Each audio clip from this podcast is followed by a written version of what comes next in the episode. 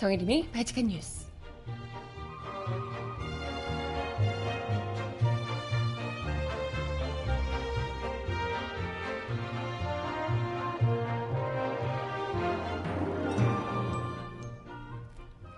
여러분 안녕하세요. 발칙한 뉴스 정혜림입니다. 새 후보의 인사청문회가 드디어 끝이 났습니다. 캐스팅 보트를 쥔 국민의당에서는 강경화 외교부 장관 후보는 낙마를 시키고 나머지 셋은 통과시켜주겠다 뭐 이런 입장이라고 하는데요. 그게 최선입니까? 이런 와중에 위안부 피해 할머니들께서는 강경화 후보를 적극 지지하고 나섰습니다. 국민의당이 이런 분위기를 어떻게까지 어떻게 잘 버텨낼 수 있을지 음악 듣고 와서 오늘 이야기 함께 나눠보겠습니다. 첫 곡은요 나윤권의 신곡입니다. 애창곡 듣고 올게요. 신청곡 있으신 분 주세요.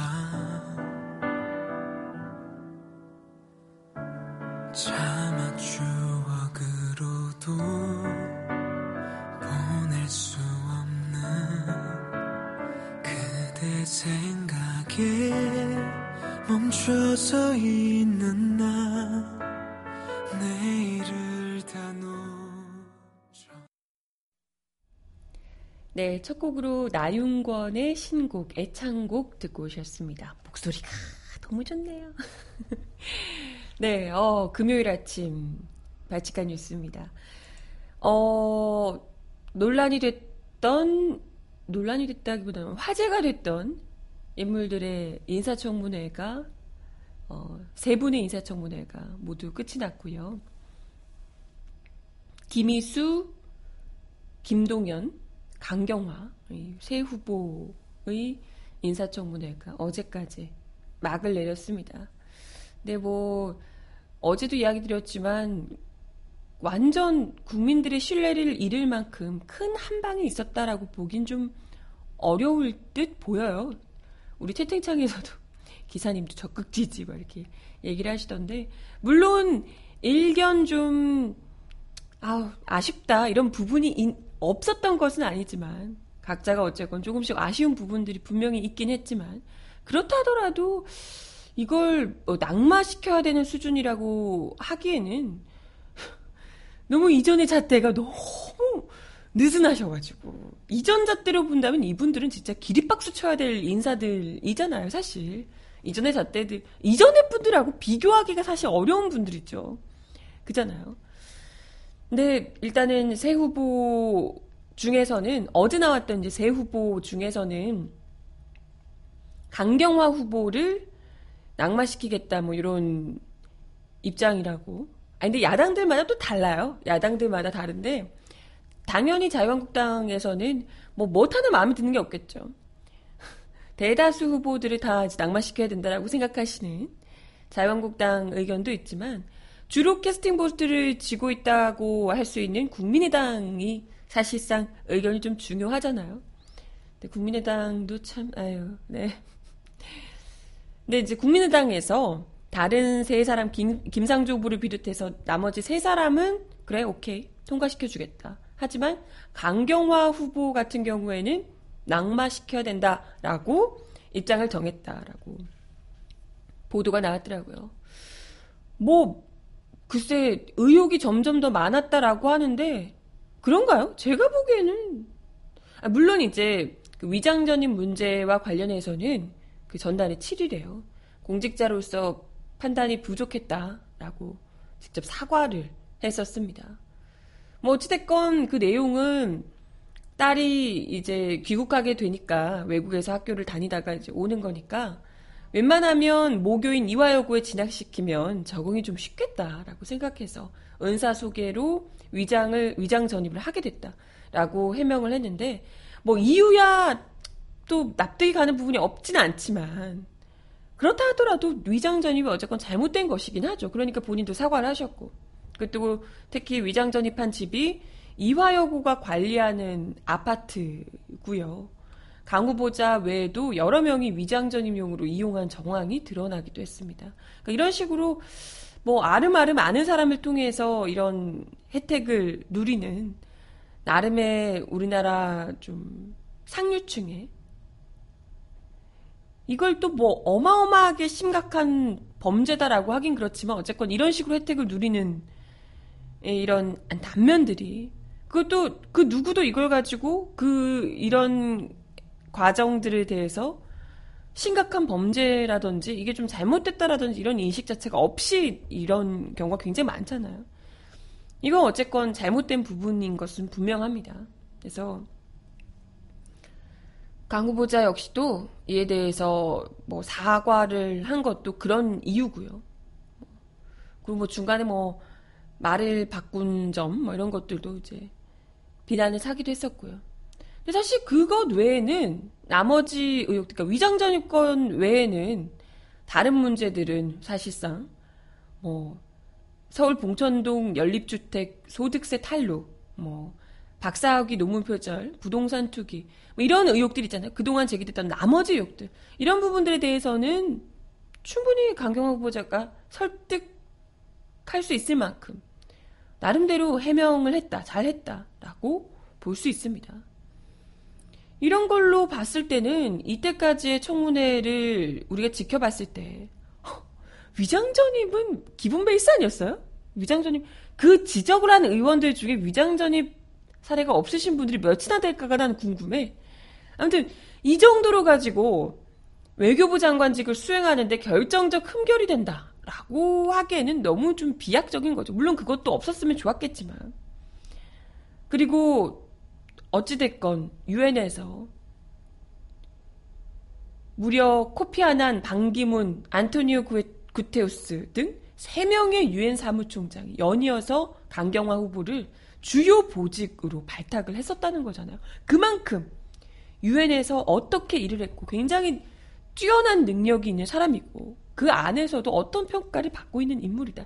이걸 이제 제대로 볼 수 있는 대목입니다.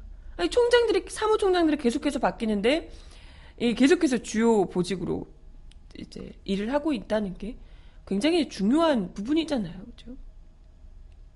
그리고 뭐, 첫 여성 외교장관 후보라는 상징성도 어마어마하고요. 그리고 유엔 인권위원회에서 인권 문제에 대해서 또 전문성을 가지고 일했던 사람이다. 이런 것도 또 이제 큰 중요한 충분히 외교부 장관을 할 수 있을 법한 중요한 덕목 중에 덕목이라고 하긴 좀 그렇지만 어쨌건 중요한 어, 능력 중에 하나라고 볼 수가 있을 듯합니다. 아무튼 뭐 글쎄 이분이 만약에 외교부 장관이 된다면 벌써부터 외교부 직원들로부터 여러 좀 희망적인 메시지들 이런 외교부가 됐으면 좋겠다 이런 희망 메시, 희망적인 메시지들을 굉장히 많이 받고 있다고 하시던데 어쨌건 이전과는 굉장히 다른 외교부가 또 될 수 있을 거다. 이전보다 굉장히 좀 진일보한 외교부가 좀 될 수 있지 않을까. 이런 기대를 할 수 있고요.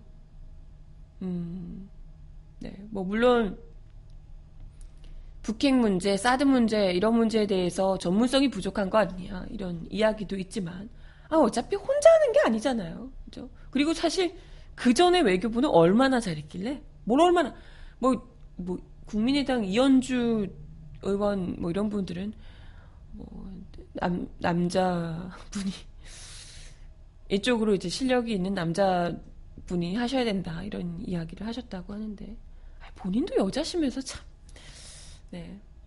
아무튼 사실 이제 국민의당이 이런 식으로 이야기를 하고 있는 것이 단지 강경화 후보가 크게 모자라서라기보다는 이런 식으로 사실 이제 뭐 자유한국당이 반대하든 말든 어찌됐건 국민의당 정도만 찬성을 해주면 어찌됐건 되는 분위기잖아요. 그러다 보니까 이 캐스팅 보트를 쥐고 일종의 그 본인의 영향력 행사를 강하게 하려는 것 아닌가.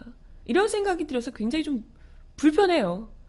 어찌됐건 국민의당이 안철수 후보를 내세워서 대통령 선거를 나왔을 때, 대통령 선거를 나왔을 때, 굉장히 좀 많은 지지율 하락세를 보였다는 것을 본인, 본인 스스로도 알 텐데, 이렇게 했을 때 국민들의 민심을 얻으려면 어떤 스탠스를 취해야 하는지를 분명히 암직도 한데, 이런 식으로 무려 여론에 거스르는 이런 입장을 이제 묘하게 줄타기를 하면서 아 물론 그래도 어찌됐건 뭐 이낙연 총리라든지 통과를 시키긴 했습니다만은 이런 식으로 이제 뭐 김상조 그래 통과시켜주고 강경화는 악마 뭐 이런 식으로 정치적인 뭐랄까요? 거래하듯이 하는 모습 자체가 오히려 더 분노를 자아낼 수밖에 없다. 이런 걸 분명히 알았으면 좋겠고요. 심지어 강경화 후보자가 또 눈길을 끌었던 것이 이 위안부 그 배지를 달고 나서 소녀 그 위안부 소녀 상징하는 그 배지를 달고 나와서 눈길을 끌기도 했습니다. 아시다시피 위안부 피해 할머니들께서 강경화 후보자가 외교부 장관이 돼야 된다라고 직접 성명을 밝히시기도 했어요.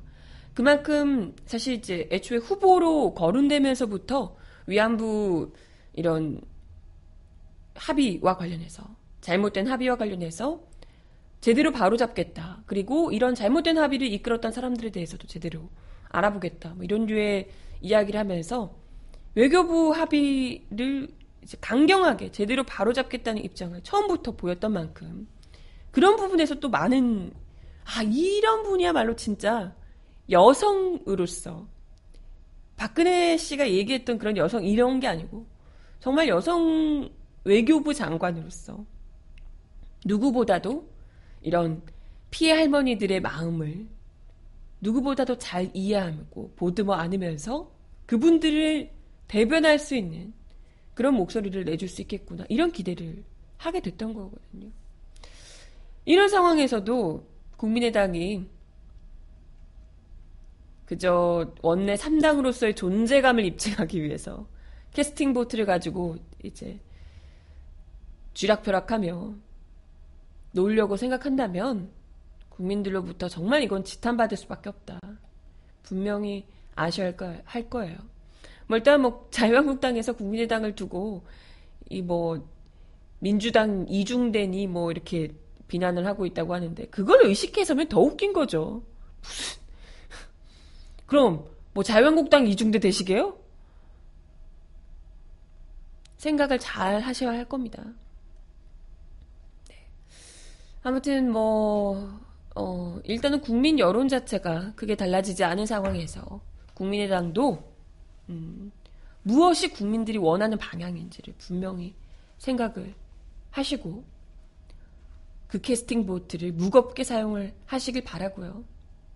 지금 뭐 낙마시켜야 될 만큼의 흠결 있는 후보는 그 누구도 없습니다. 그 어느 때보다도 훌륭한 후보들이라고 저는 생각을 하고요. 아, 어제 또 재밌었던 것이 김희수 헌법재판소장 후보 그 인사청문회 때 자유한국당에서 출석을 요구했던 증인들, 참고인들이 끝내 나오지 않았다 그래요. 어쨌든 김희수 후보자를 공격해줄 만한 증인 참고인들을 요청을 했는데 이분들이 다 이제 거부를 했다고 합니다. 뭐 그 통합진보당 해산 심판에서 김희수 후보자가 낸 소수 의견의 이론적 근거를 검증해야겠다라고 하며 이것도 좀 약간 이상하죠.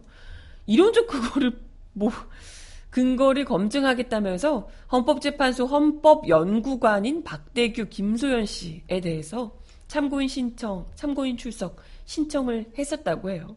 이것도 좀 약간 이상한데 아무튼 이분들이 두 분 다 일신상의 이유로 청문회에 출석하지 않았다고 해요. 뭐 글쎄 정말 시, 실제로 이유가 있었는지도 모르고요. 뭐 그 중요한 일이 있었을 수 있는 거죠. 혹은 지금 되어가는 분위기가 있는데 여기서 자유한국당 편들겠다고 나와서 무슨 영화를 누리겠다고. 나 같아도 안 나가겠네. 그잖아요? 자유한국당 분위기 요즘 어떤지 뻔히 하는데. 나 같아도 안 나올 것 같은데.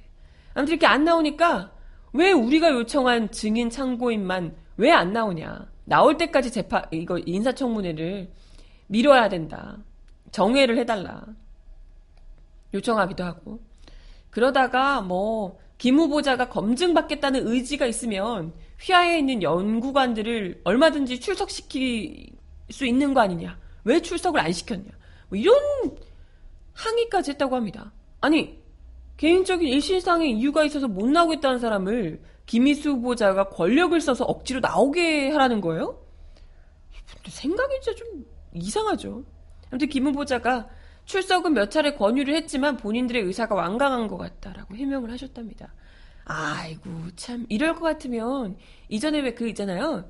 어 최순실 청문회 이럴 때 여, 그때 안 나오겠다는 분들 버티고 안 나오겠다는 분들 그런 분들한테 어 검증 받겠다는 의지가 있으면 얼마든지 나와야 되는 거 아니냐라고 그럴 때 그렇게 국민적 관심사였던 최순실 게이트 이럴 때 그런 청문회였을 때 그렇게 이야기를 하시지 그랬어요. 진짜 하여튼 네 아무튼 아주 우스웠다고 의지가 없니 어쩌니 하면서 발을 동동 구르며 왜 안 놓으냐고 왜 안 놓으냐고 했다고 합니다. 참 아유 네 음악 하나 더 듣고 올게요. FX가 부르는 아이스크림 신청하셨는데요. 듣고 오겠습니다.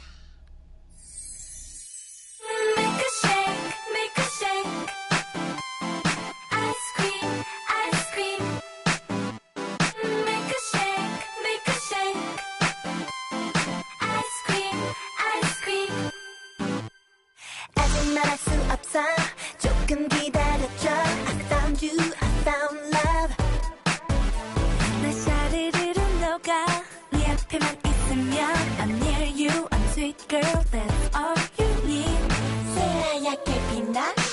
발칙한 브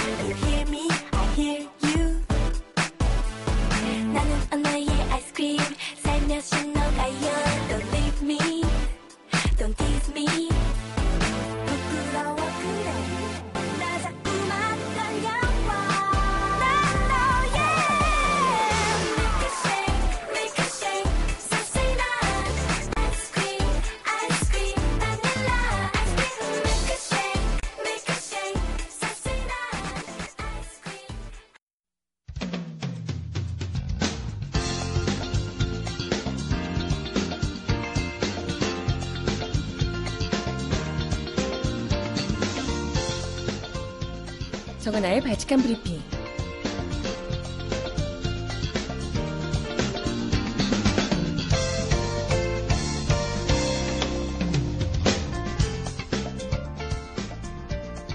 첫 번째 소식입니다.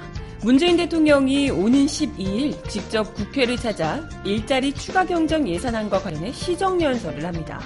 더불어민주당 재윤경 원내대변인은 어제 오후 국회에서 열린 의원총회 결과 브리핑에서 오는 12일 오후 2시 추경 관련 시정연설을 문 대통령이 직접 하기로 했다고 밝혔습니다.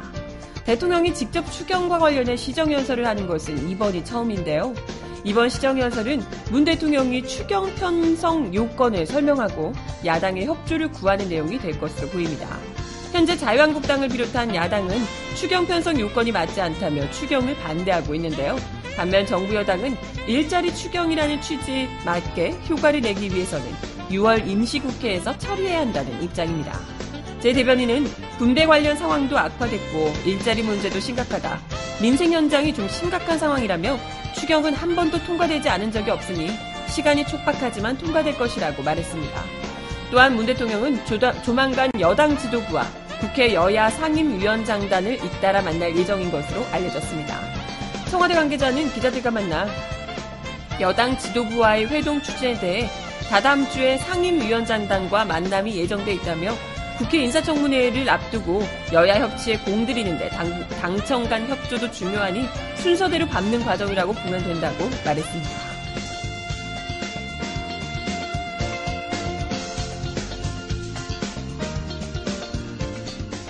다음 소식입니다. 경찰이 지구대 파출소 등 민생 현장에서 치안 업무를 담당하는 지역 경찰 인력을 대폭 늘리는 방안을 추진 중입니다. 이에 따라 경찰은 문재인 정부의 공공부문 일자리 창출 방침에 따라 증원되는 인력분을 지구대와 파출소에 최우선으로 배치하기로 했습니다. 경찰청은 지구대 파출소 인력을 증원하기 위해 위한 작업에 착수했다고 어제 밝혔습니다. 이는 지난 5일 이철성 경찰청장이 지난 정부에서 경찰관 수가 늘어났지만 현장에서는 여전히 인력 부족에 시달리는 만큼 현장에 우선적으로 인력을 배치하라고 지시한 데 따른 것인데요. 경찰청은 인력 운용을 담당하는 기획조정실, 지구대, 파출소 등을 담당하는 생활안정국이 협의해 구체적인 인력 배치 방안을 마련할 계획입니다. 경찰은 당초 올해 3,250명을 신규 채용할 계획이었는데요. 하지만 정부가 추가 경정 예산을 편성해 올 하반기 공무원을 추가 채용키로 하면서 경찰도 기존 계획보다 1,500명을 추가 선발할 것으로 전망됩니다. 박근혜 정부에서 경찰관 2만 명 증원 계획에 따라 경찰관 약 14,000명이 늘어났는데요. 하지만 박근혜 정부에서 강조한 가정, 성, 학교폭력, 불량식품, 이른바 4대 학 척결 등의 인력이 중점적으로 배치되면서 지역경찰 증원이 상대적으로 적었습니다. 실제 지구대, 파출소 이런 데서 근무하시는 분들이 진짜 실제적으로 주민들을 많이 도와주고 실제로 많은 인력이 필요한 곳이죠. 그럼에도 불구하고 이런 분들에게는 인력 배치가 되지 않아서 인력 부족을 계속해서 호소해온 터입니다. 2015년 경찰 통계 연보를 보면 지구대 파출소 정원은 4만 6,533명으로 경찰 전체의 41.2%를 차지해 비중이 가장 높습니다. 하지만 이는 2000년에 비해 낮아진 수치라고 하네요. 반면 경찰청 지방경찰청 구속기관에는 정원보다 801명 초과 배치되기도 했습니다. 예산 정책처는 지방경찰청이나 일선경찰서에서 현원이 충원되기 때문에 필요에 따라 지역경찰 인력을 찬, 차출, 충원하는 경향이 있기 때문이다. 라고 지적하기도 했습니다. 아무튼 어, 소방관들도 늘어나고 이런 식으로 실질적으로 민생을 돕는 인력이 보다 더 확충되는 것은 좋은 방향이 아닐까 싶습니다.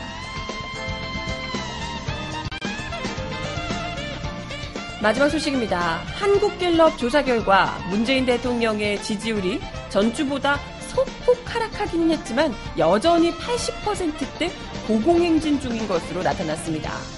오늘 한국갤럽에 따르면 7, 8일 전국 성인 1,011명에게 문 대통령의 직무 수행도를 조사한 결과 82%가 긍정평가했고요. 10%가 부정평가, 8%는 의견을 유보했습니다. 대통령 직무 긍정률은 지난주 대비 2%포인트 하락했고 부정률은 3%포인트 상승했습니다. 연령별 대통령 직무 긍정률은 40대 이하에서 90% 내외, 50대는 79%, 60대 이상에서 66%였습니다. 이 부정 비율이 좀 늘어난 것이 역시나 60대 이상인 모양이에요. 지지 정당별로는 더불어민주당과 정의당 지지층에서 95% 내외, 또 국민의당 바른정당 지지층의 약 80%가 긍정적으로 평가했고요. 자유한국당 지지층에서는 긍정률 38%, 부정률 42%였고요. 어, 자유한국당 지지층에서 역시나 부정 비율이 좀 늘어났네요. 의견을 유보한 분들은 19%였습니다. 무당층의 평가는 긍정 69, 부정 11, 유보 20이었습니다.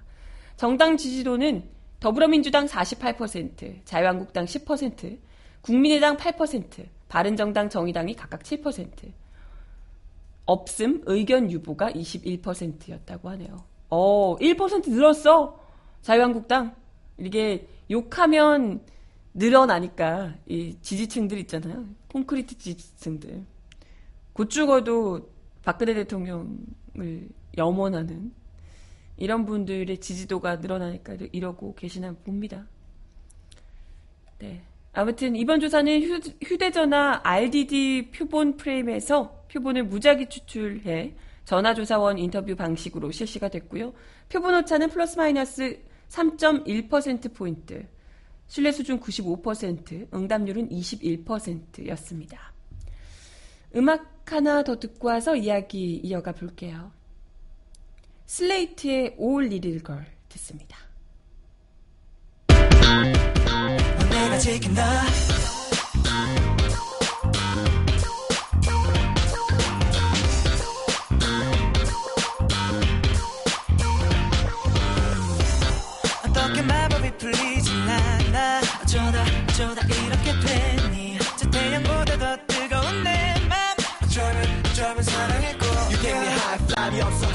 풍선처럼 두둥시 떠올라 내 맘을 very 흔들어 나 너의 기쁜 슬픔 모두 다꼭 끌어 안고 오직 너만 알겠어.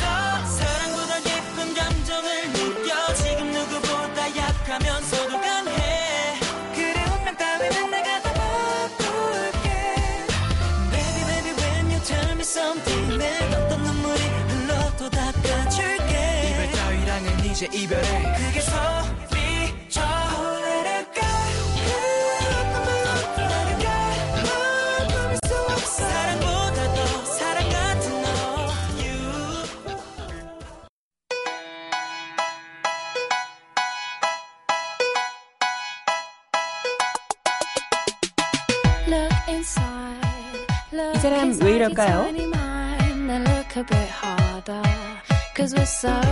uninspired, so sick and tired of all the hatred you harbor.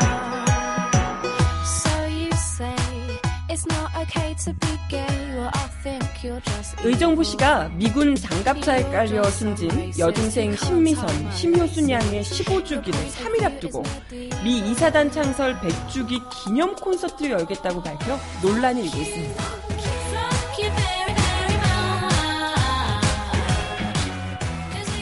미선 효순 양은 지난 2002년 6월 미 이사단 소속 장갑차에 깔려 숨졌지만 현재까지 진상규명 및 책임자 처벌이 이루어지지 않고 있는 상황입니다. 의정부 시는 10일 오후 5시 의정부 체육관에서 미 이사단 창설 100주년 기념 슈퍼 콘서트, 무려 슈퍼 콘서트를 개최할 예정이라고 합니다. 시는 예산 5억 7천만 원을 들여서 미팔군 군악대, 또 의정부시 시립무용단을 비롯해 인기 가수들의 공연, 공연까지 준비를 했답니다. 콘서트가 열리는 의정부 체육관은 약 3,500명 정도가 수용 가능한 규모로 이날 공연은 의정부 시민들과 이 이사단 장병들이 참석한 가운데 무료로 진행될 예정이랍니다. 앞서 이번 콘서트와 관련해 의정부시는 미 이사단 창설 100주년을 맞아 한미 우호 증진 및 국가 안보 강화에 기여한 미 이사단 장병과 관계자들을 격려하고 한미 동맹이 역사적으로 갖는 상징적 의미를 대내외에 알리고자 한다라고 밝혔다고요.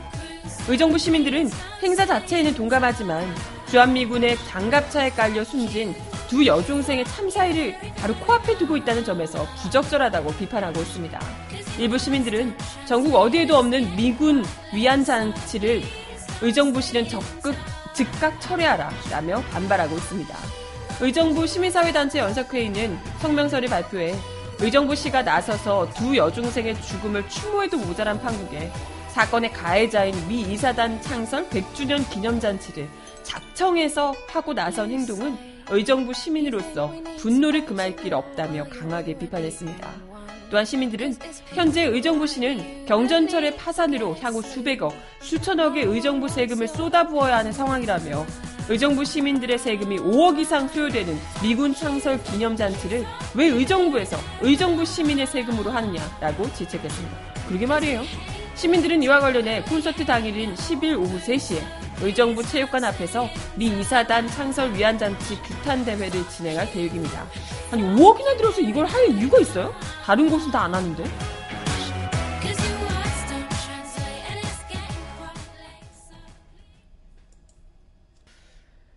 오혁이 부르는 소녀 듣고 옵니다.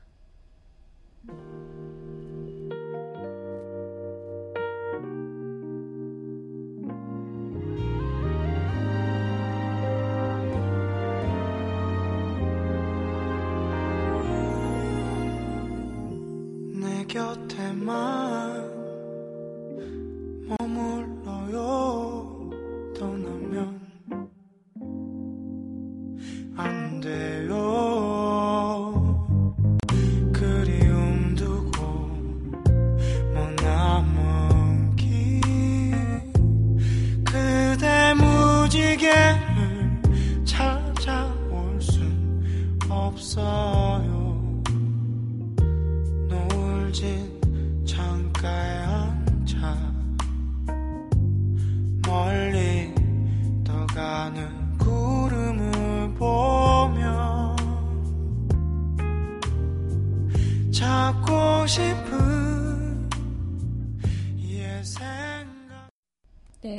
네, 오혁이 부르는 소녀 듣고 오셨습니다.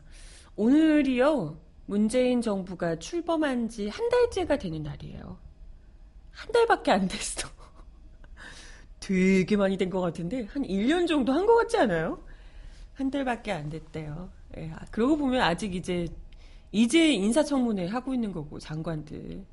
그런 거긴 한데, 워낙, 크, 그, 잘못된 것들 이거 진짜 빨리 바로 잡아야 되는데 발 동동 구르면서 애타했던 것들이 뭐 국정교과서 문제도 그렇고요. 비정규직 정규직화도 이제 돼가고 있는 시작을 하고 있는 단계긴 하지만 무상 보육 건도 그렇고요. 못하나 아, 그리고 세월호 건도 그렇고요. 세월호 비정규직 아니 그 선생님들 비정규직 선생님들을 또 순직으로 처리해 주는 것 도 그렇고요. 어, 저번에 소방관 분들 만난 것도 그렇고 뭐 답답하고 아, 어쩜 일을 이렇게 하나 싶을 정도로 마음 참 상하게 했던 이게 인간인가 이렇게 의심하게 만들었었던 지난 정부의 과오들을 한 달 동안 뭐 순식간에 짚어 나가면서 다시 이렇게 탁탁탁탁 이렇게 개혁과 동시에 어, 잘못된 부분들을 도려내는 데는 가차없이 칼날을 확 들이밀고 잘못된 것은 그냥 한 번에 업무 지시로 바꿔내고요. 뿌리 깊은 병폐가 있는 부분들에 대해서는 여론을 이렇게 좀 주도하면서 검찰 개혁이나 뭐 국정원, 경찰 뭐 이런 부분들 있잖아요. 이런 부분들을 여론을 살피면서 반응을 보고 또 설득을 하면서 서서, 서서히 하지만 묵직히 개혁을 진행해 나가고 있는 상황입니다. 그래서 어, 문재인 대통령, 그러니까 문재인 정부의 한 달에 대해서 어떤 평가를 할 수 있을까? 근데 사실 이런 부분은 물론 호불호에 따라서 다를 수도 있지만 제가 아까 보고 채팅창에서 보고 빵 터졌는데 정우택 이, 새, 이 새누리당이 아니라 자유한국당 원내대표는 뭐 불통 뭐라고 그랬더라? 쇼통, 불통, 먹통 정부다 이렇게 이야기를 했다고 하길래 뭐지? 박근혜 정부 얘기하는 거 아니었어? 당신들 얘기하는 거 아니었어요? 막 이렇게 어, 쇼 전문 쇼, 쇼 전문의 불통, 먹통은 자기들이잖아요. 어, 어떻게 뻔뻔하게 어떻게 그런 이야기를 할 수 있을까 이런 생각이 드는데 아니 이분들을 제외하고서는 거의 모두가 문재인 정부를 소통 정부, 아니 소통 소통 정부 탈권위에 찾아가는 대통령 뭐 이런 반응을 보이고 있어요. 소통하는 대통령이라는 것에는 그 누구도 이견을 달 사람이 없을 거예요. 이렇게 많은 사람들을 직접 만나고 특히나 뭐 국가적 참사로 가족을 잃은 뭐 유족들 이런 사람들을 직접 만나서 눈물을 같이 흘리고 안아주고 직접 위로해주는 모습. 이런 것들에서 아 이분이 단지 그냥 권위적인 상징적인 자리에만 머무르지 않고 직접 국민들이 뽑아준 대통령으로서 국민들의 마음을 직접 터치하고 직접 안아주는구나. 이런 걸 좀 느끼게 하는 그런 한 달 동안의 행보였다. 이렇게 평가를 할 수 있을 것 같아요. 아마 모두가 다 그럴 겁니다. 지금 아까도 이야기 드렸지만 계속해서 뭐 80%를 웃도는 지지율을 지금 보이고 있잖아요. 인사청문회가 지나면 굉장히 좀 그래도 많이 휘청 휘청까지는 아니지만 많이 좀 떨어지지 않을까 자유한국당에서는 기대를 했겠지만 또 걱정하신 분도 계셨겠지만 어찌됐건 인사청문회도 선방한 것 같고요. 어, 지지율도 여전히 고공행진 중이고 이런 것들이 이러한 문재인 정부의 진심이 드러나는 여러 행보들 덕분에 공고하게 유지되고 있는 것이 아닐까 이런 생각이 들어요. 무슨 쇼통이니 이런 얘기했지만 실제로 진짜 쇼를 보여줬던 건 이전 정부들에서 선거 때만 시장 나가서 어묵 먹는 척하고 정작 고춧가루도 제대로 몰라서 고추로 만든 뭐 아주 귀한 건 고- 가루 뭐 이런 얘기 해가지고 다들 뭐래니 감자 냄새 맡는 사진 막 이런 거 있잖아요. 흙 냄새 맡는 사진 이런 것들 보면서 생전 먹지도 않은 국밥 이런 거 먹고 있고 뭐 이런 게 진짜 쇼잖아요. 거기서 또 연예인 만나가지고 좋아라 하고 뭐 이런 모습들이나 보다가 그리고 나름 애들 만나러 갔다고 하는데 애들한테 그 어린 애들한테 이런 걸 엄마가 좋아할까? 막 이런 이건 수박 같지 않은데 막 이러면서 비수를 꽂던 누군가와는 달리 그런 게 진짜 쇼였잖아요. 그런 게 아니라 실제로 만약에 쇼였다면 정말 어마어마한 명연기였을 것이고요. 중요한 건 그걸 지켜본 사람들 모두가 감동을 받았다는 것이죠. 유족을 위로하는 모습에서 유족 역시 깊은 위로를 받았다면 그것이 설령 쇼였다고 해도 무슨 문제가 되겠습니까? 근데 그걸 지켜보면서 이게 쇼라고 생각하기에는 너무나도 진심 어린 표정과 그분이 막, 음, 막 가식적으로 연기를 하고 이럴 만한 사람이 아니라고 생각을 하는데 너무나도 다정하고 특히나 아이들이나 약자들에게 한없이 좀 다정한 모습들 이런 걸 보이는 모습에 더 많이 국민들이 감동하고 또 응원하는 마음을 가지게 되지 않았을까 이런 생각이 들어요. 물론 앞으로 갈 길 구만림입니다만은 또 실망하게 되는 일들이 워낙에 다사다난하고 지금 상황이 너무 안 좋다 보니까요. 실망하게 되는 일이 또 얼마나 많을까 걱정이 됩니다만은 그렇다 하더라도 그 어느 때보다도 순조로운 출발을 지금 한 달 동안 한 것이 아닌가 또 기대되는 출발을 한 것이 아닌가 거듭 생각이 들어요. 그리고 굉장히 감동스러웠던 부분 중에 하나는 문재인 대통령이 취임한 한 달 동안 대중 연설을 다섯 차례 하셨다고 해요. 근데 그 다섯 차례의 연설문마다 사람들이 다들 연설문을 직접 찾아보기는 처음이다. 직접 영상으로 보고 연설문 보고 싶어서 너무 연설하는 걸 보다가 눈물이 왈칵 났다. 이런 분들이 뭐 허다하고요.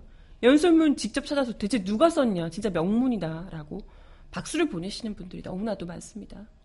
그래서 5.18 연설 그리고 현충일 연설 취임사부터 시작해서 연설을 통해서 진정한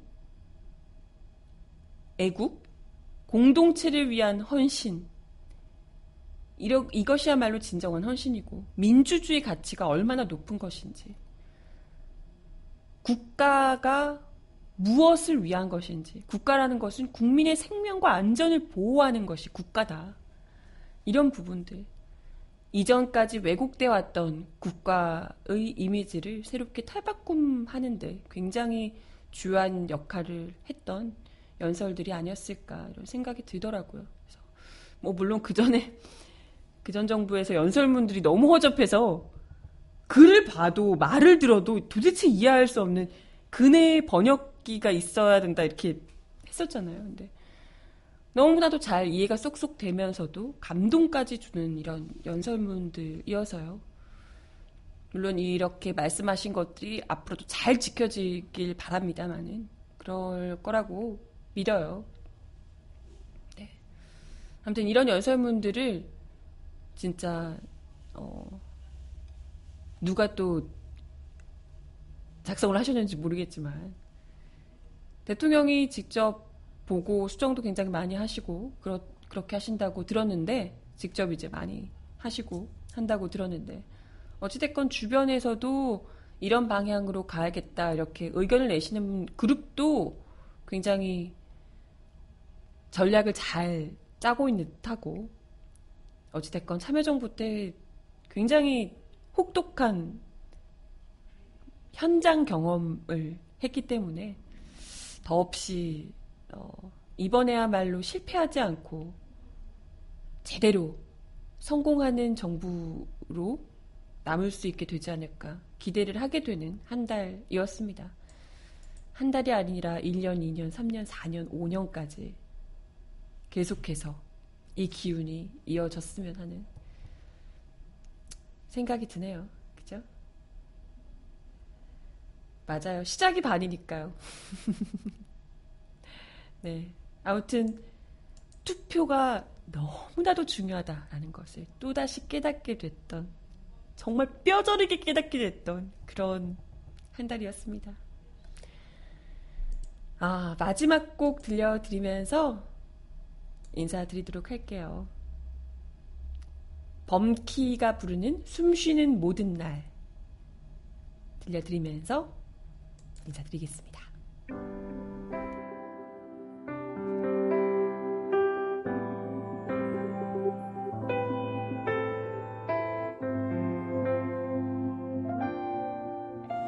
그저 아름답던 마냥 행복했던 내가 살아 숨쉬는 걸 느끼며 기적이라 말할 수 있던 시간 너무 따스해서 눈을 감게 했던 네가 만들어 놓은 세상 안에서 숨을 쉬듯 너를 그리워하죠. 내 곁에 머문 순간 난 이미 멈출 수 없어. I'm breathing your love Your love. I'm breathing your love Your sense.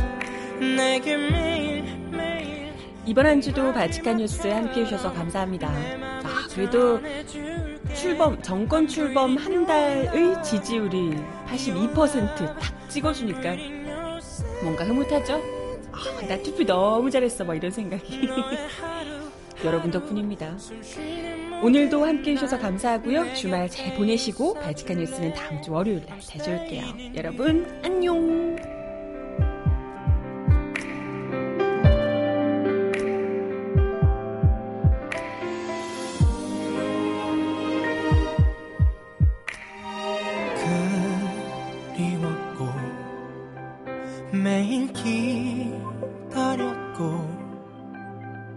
나보다 더 의미를 두었던 너. 그런 널 보며 매일을 웃는 나. 혹시 만약에도 아주 만약에도 너의 발걸음이